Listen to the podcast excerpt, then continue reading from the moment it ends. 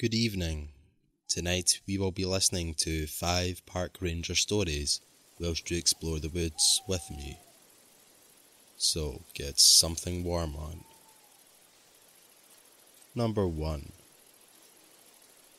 One of my best buds from college was a geologist major that ended up becoming a ranger in the southeast US.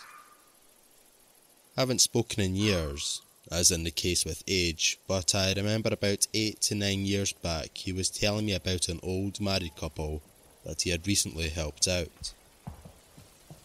He had seen them come to the park several days in a row, and found out they were visiting from out west, and had gotten engaged there decades prior.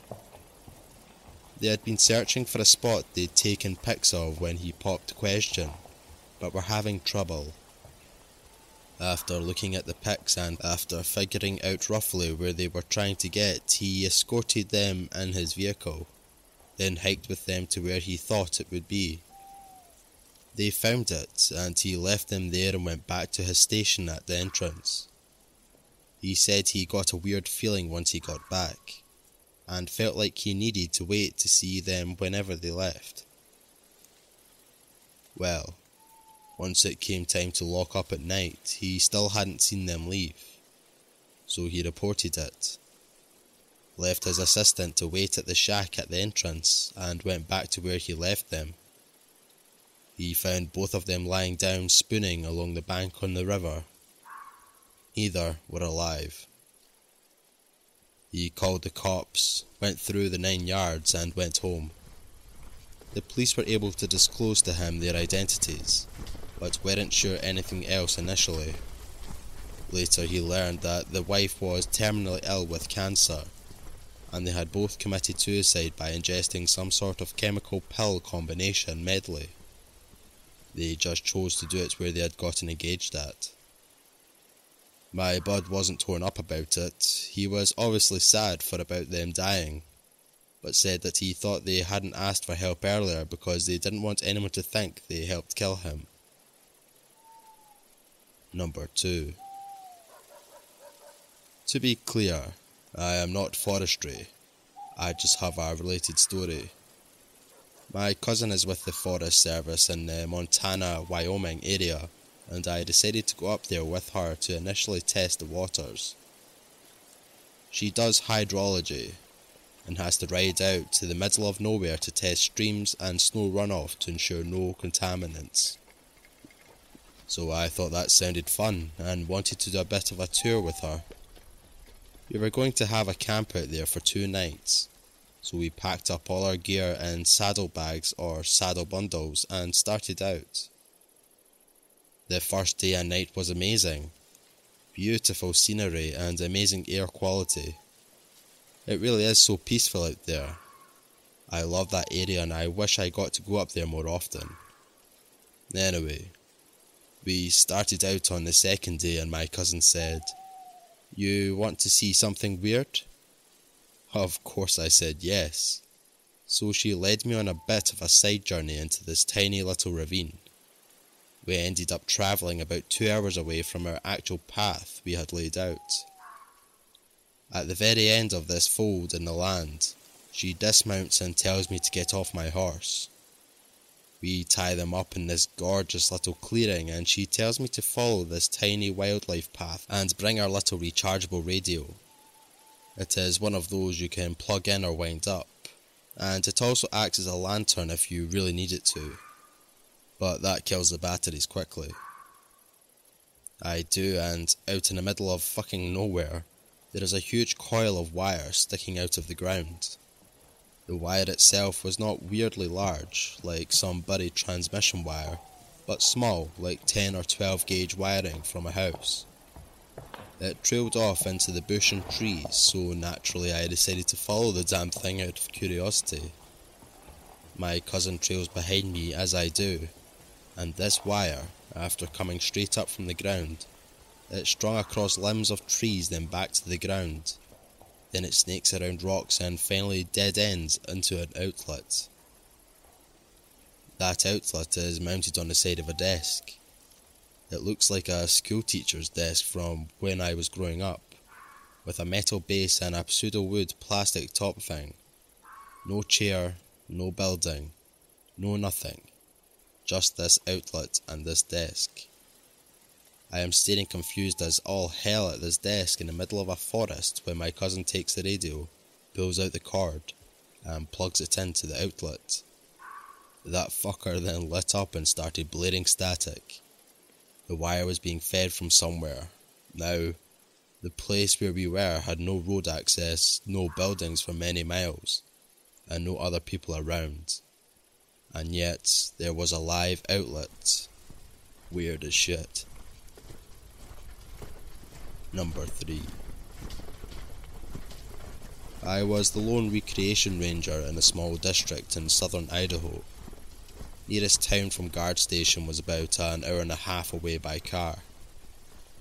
After moving into guard station, solar power was not working, and I hadn't slept for about a month due to various factors. Bats in the cabin, something walking on the deck at night. The woods there always had an eerie feeling to them, unlike the southwest ponderosa forest that I was used to. About 2 months into the seasonal job, I started to hear something walking and scratching on the deck at night, perhaps even on the door. Now, this district was known for its badgers and beavers, so I didn't think much of it. When leaving the cabin at night, I always had an eerie feeling like I was being watched. One night I was returning from my grocery run. Always went on Tuesday nights, and I had a bad feeling. At the time I did not have my shotgun in the vehicle. After stepping out of the vehicle, I looked to the right of the cabin. About 50 feet from my front door, all I could see were two eyes about 3.5 to 4 feet in the air. To say I freaked out was an understatement. I started yelling, "Get the fuck out of here!" But the eyes only crouched down and inched closer. At this point I could tell it was a large animal of some kind. Definitely not a coyote. I tossed a piece of firewood in the general area and the creature leaped back a bit but did not make a sound. Tossed 4 or 5 more pieces and the creature still inched forward. At this point I fumbled with the keys. Of course the fucking solar power was out again. I managed to get inside and grabbed my shotgun. Technically you're not supposed to have guns in this kind of housing, but who the fuck lives in the hills have eyes backcountry and does not carry? Went outside, creature was a bit closer, still could not get a good look with my shitty headlamp. Loaded shotgun and continued to throw pieces of wood with one hand. Finally the creature walked back into the bush. That night I had drank about 4 IPAs and slept with my shotgun. In the morning, trail crew came up and we found mountain lion tracks all over the porch, rocking bench and compound leading back to the creek. After that event I always heard the rocking chair move and someone or something walking on the porch, but never found any tracks after that point. Considering that it was always muddy up there, it was weird to not find any tracks. I've been stalked by mountain lions before and never had that eerie feeling like I did in those woods. Number 4. I was in the Gila Wilderness and a convoy of us campers, fishers were making the drive on the Dutch road from Mongolian to Snow Lake when we spotted a forest ranger guy pulled over, looking in a ditch. Turns out some idiot tried to make a U-turn and didn't realise the loose rock makes it hard to stop. They went over the edge and high-centred. We are miles from the nearest official campground and it's early spring, and the night time gets pretty damn cold. We get a jeep with a winch in the position and start to pull the guy out of the ditch. Off a hill comes a white dude in a purple velvet sweatsuit. He's got a walking stick, fanny pack and a purple velvet sweatsuit. That's it. He's a blonde dude and pretty skinny. He comes up to us and tells us he's German and having a great time. We could not get over the purple velvet suit. It was like a real pimp sweatsuit. The ranger is immediately suspicious, wants to know where he's staying and where he came from. It was around 9 in the morning, and the only way he could have gotten where he came from was to hike for hours. The German guy is a goofy fuck and just points off towards the other mountains when asked where he's staying or going. We all think it's funny, but also question how the guy is getting along with no water and no food. The sun is intense above 5,000 feet, even if it's only 75 degrees. The German guy refuses water or any other help and just crosses the road, goes off into the woods. The ranger told us he can't really keep the guy from doing that since he seemed okay. He said he'd check a few campsites in that direction later to see if he made it. We got to Snow Lake and commenced drinking like fish in order to better catch fish. That evening, the ranger pops by to tell us that nobody at any other camps had seen the dude. He radioed around and no other ranger had abandoned camps or missing campers, and they surely hadn't seen a German dude in a purple pimp sweatsuit. That ranger rolled off duty the next day, and his replacement came by to make sure the other ranger wasn't smoking something we gave him. We assured him it all happened. Never heard another word about the German in the purple pimp sweatsuit, but makes for a good story. Number 5. I have been a ranger in the USFS for almost 15 years, but this takes place about 3 years after I joined. We were getting calls about a lone wolf with a collar on hanging around campsites. Weird, since wolves aren't known to be in the area, but when you work in this field long enough you start to realise anything is possible. No calls had mentioned violent behaviour from the animal, thank God. I departed from the station around noon to check out the places that had been sighted. Wandered around for about 3 hours. No further calls during that time. Until I took a break for water, sat down, had a snack. Drank some water and was getting ready to go again when the thing was about 20 feet out, trotting near the tree line. It seemed friendly and had the collar, so I whistled to it and he came over to me. Getting a closer look, I could see it wasn't a wolf. It was huge, but it was dark and didn't have the right body structure, though I could see why it'd be confusing from a distance. I radioed in and reported that I had a dog with me, but as soon as I said I'd bring it in, the dog fucking took off. Like he was playing to see how far he could get me to chase him. Typical dog behaviour. I went after it, and I swear it was a game of chase for at least 5 minutes as we steadily ran through the forest. Please don't go running through woods unless you know the area like the back of your hand. The dog finally slowed down near a rock bed's creek area and started pacing around a spot. I drew closer and didn't see anything of at first. Then I noticed it.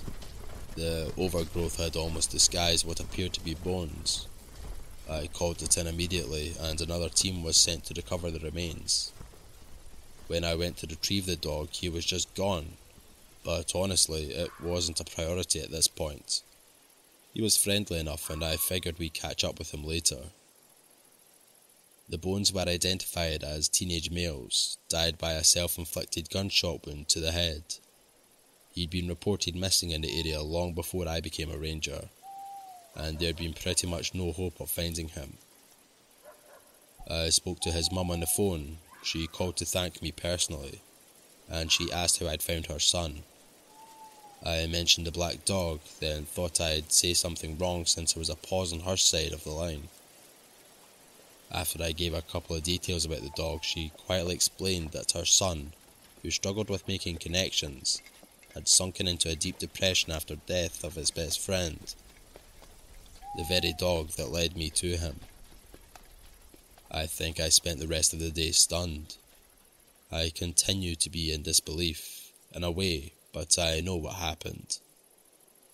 Also, throwaway account because my name would give away who the individual in this post is and where it took place. The family still grieves for their son. Thanks for listening. I hope you all enjoyed. If you're new, please subscribe as we're aiming to hit 1,000 by the start of December, and maybe even hit that bell button so you get notifications and don't miss an upload. Thank you. It's been a pleasure.